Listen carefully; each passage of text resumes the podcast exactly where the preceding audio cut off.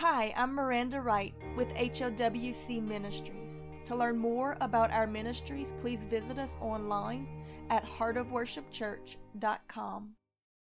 Shall a trumpet be blown in the city, and the people not be afraid? Shall there be evil in a city, and the Lord hath not done it? Surely the Lord God will do nothing, but that he revealeth his secrets unto his servants the prophets. For the lion hath roared, and who will not fear? The Lord God hath spoken, who can but prophesy? Amos chapter 3, verses 6 through 8. The prophet Amos warns Israel that a great tumult is coming, attacks from their enemies, and severe economic difficulties. Yet does the Lord make it very clear through his true prophets that he himself has allowed this to happen because of the selfishness, wickedness, laziness, complacence, and error of the people who refuse to follow his leading and obey his instructions in righteousness. God desires mercy, but his mercy had become entitlement for more wickedness against the innocent and more time for error to be taught in his name. It had gotten so bad that the people didn't even know that they did not know their king anymore.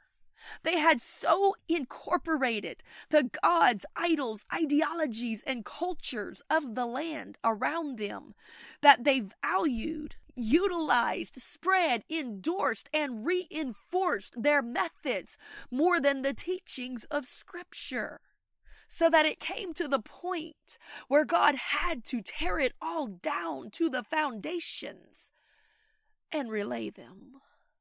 In other words, the church needed reformation.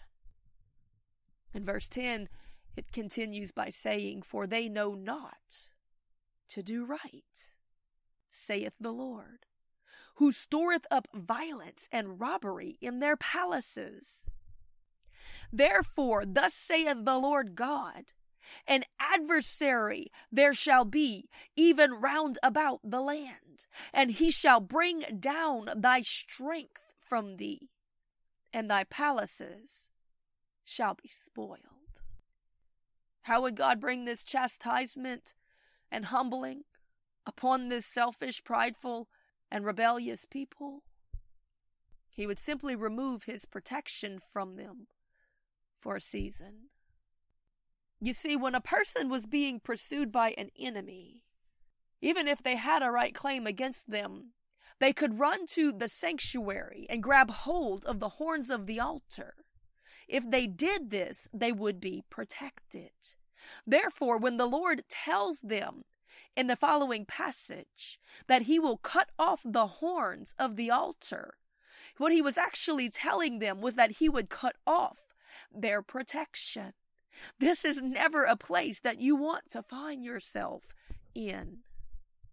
Because the enemy is always seeking whom he may devour. And it's only by the Lord's mercies that we are not consumed. All he has to do is to withdraw that mercy for a moment and give the people over to their own vain imaginations. Because the moment that he stops restraining, the enemy will rush in like a flood and bring with him all manner of destruction. After all, that old enemy comes only but to steal, to kill, and to destroy. Therefore, no matter how he lies and fluffs the pride of men, trusting him, even but for a moment, will always lead to their detriment. In verse 14, we read that in the day that I shall visit the transgressions of Israel upon him, I will also visit the altars of Bethel, and the horns of the altar shall be cut off and shall fall to the ground. So, my friend, I tell you this seek the Lord now with all of your heart while he may be found. Come to him with fasting and with weeping. Rend your heart and not your garment. Take it seriously. Do the first work and tend to the widow and the orphan. Repent of sin, complacence, and selfishness. Repent of pride and rebellion.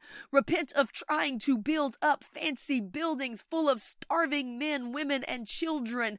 Feed them the word of God that they might be saved from the wrath to come, and you yourself saved your own soul from a greater damnation that will lay upon them that knew the truth but did not deliver it to those who needed it. Moreover, care not only for their soul, but for their needs. Feed them spiritually, yes, but feed them physically also if there is a need for it. What is here today is gone tomorrow. Better than to store up treasures in heaven where moth and rust and thieves do not rush in. Seek the Lord today for the part that He would have you to play in this great story of the last days.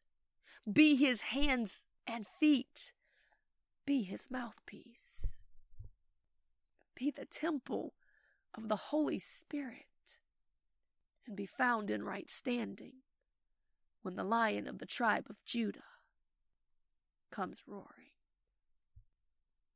Finally, in verse 15, the passage concludes by saying, And I, the Lord, will smite the winter house and the summer house, and the houses of ivory shall perish, and the great houses shall have an end, saith the Lord.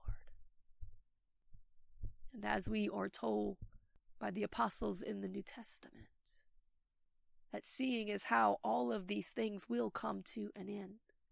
What not our conversation and thoughts and words and works and actions have more of an eternal ramification?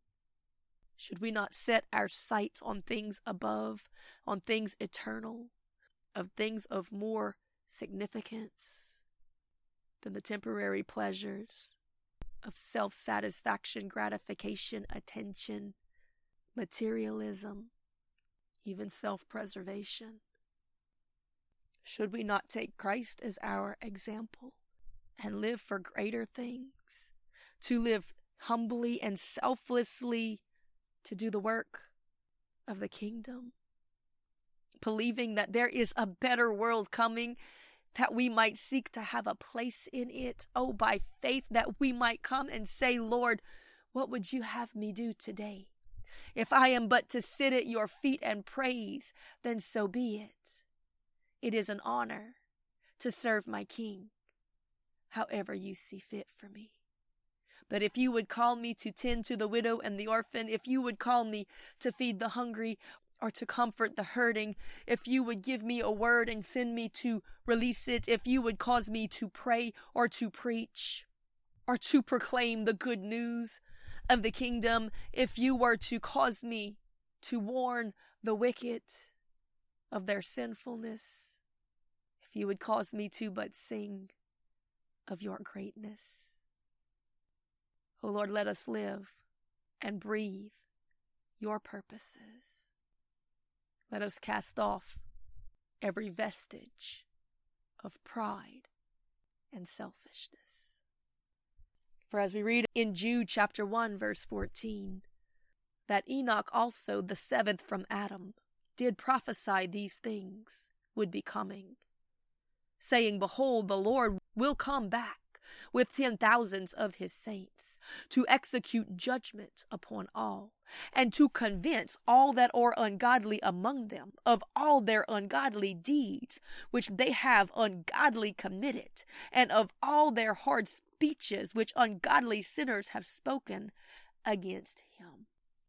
I think this passage is so amazing that at the time of the return of Christ, Christ himself will still have to try to convince the ungodly and the wicked that they were wrong in the things that they were speaking against him and his teachings. In Matthew chapter 25, verse 34, we read this about what will actually happen at the time of the return of Jesus. It says that there will be two classes of people, just as if a shepherd was separating the goats from the sheep. And how will he tell them apart? Did they listen to what he came to teach? Did they believe it or have enough faith in it to obey it? That they might actually demonstrate it with their very lives and actions. Which ones are the ones that will get into the kingdom, be part of the resurrection, and rule and reign with him from New Jerusalem? The ones that he will say to come in and inherit the kingdom that has been prepared from the foundations of the world? He said, The ones that when I was hungry, you gave me meat. And I would say that to be spiritually or physically. The ones that when I was thirsty gave me drink. When I was a stranger, you took me in. When I was naked, you clothed me. When I was sick, you visited me. When I was in prison, you came to me. He says, Then the righteous answered him and said unto him, Lord, when did we see you hungry? and feed you, or thirsty and give you a drink, or a stranger and took you in, or naked and clothed you? Or when did we see thee sick or in prison and came to visit you? And the king shall answer and say unto them, Verily I say unto you, insomuch that you have done it unto one of the least of these, my brethren, then you have done it unto me. O my friend, tend to the body of Christ. Because in the previous chapter, in verse 45, he tells us this Who then is a faithful servant and wise, whom his Lord, having made him ruler over his household, to give them meat in due season? Oh, blessed is that servant whom when his Lord cometh, he finds doing exactly that. Oh, verily I say unto you, that he shall make him ruler over all of his goods. In other words, my friend, what Jesus is saying is this don't get complacent, don't get selfish, don't get prideful, don't get rebellious. Continue the work unto the end. For he says it very plainly throughout the New Testament that those who endure unto the end, they shall be saved and enter in to his kingdom. Don't let anything or anyone steal your crown, my friend. Don't put it down. Ask him for the strength. Come to him and cry out if need be.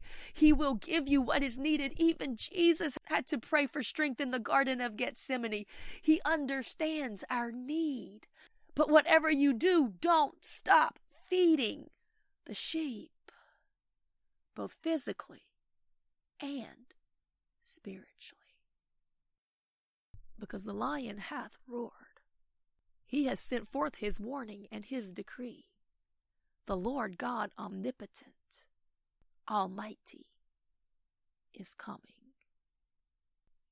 O Lord, let us be found among those saints that will be with you at your returning, or else let us be counted among the faithful that are still waiting and doing the work of the kingdom and tending to the house that you have left us. O oh Lord, do not allow us to become complacent and stop possessing the land of our inheritances, to stop being watchmen. Let us not grow weary in well doing and stop taking new territory. Father, let us tremble before you in the revelation that the day of the Lord draweth near. Therefore, ought we to be ever more vigilant, more persistent, seeking and listening and speaking what we're given.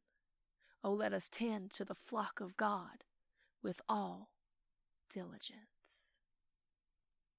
Yes, things will get difficult. Yes, there is a judgment coming. Yes, he will move to humble the wicked. But there is a work to be done for the righteous in the midst of it. This message was brought to you by HOWC Ministries. To learn more about our ministries, please visit us online at heartofworshipchurch.com.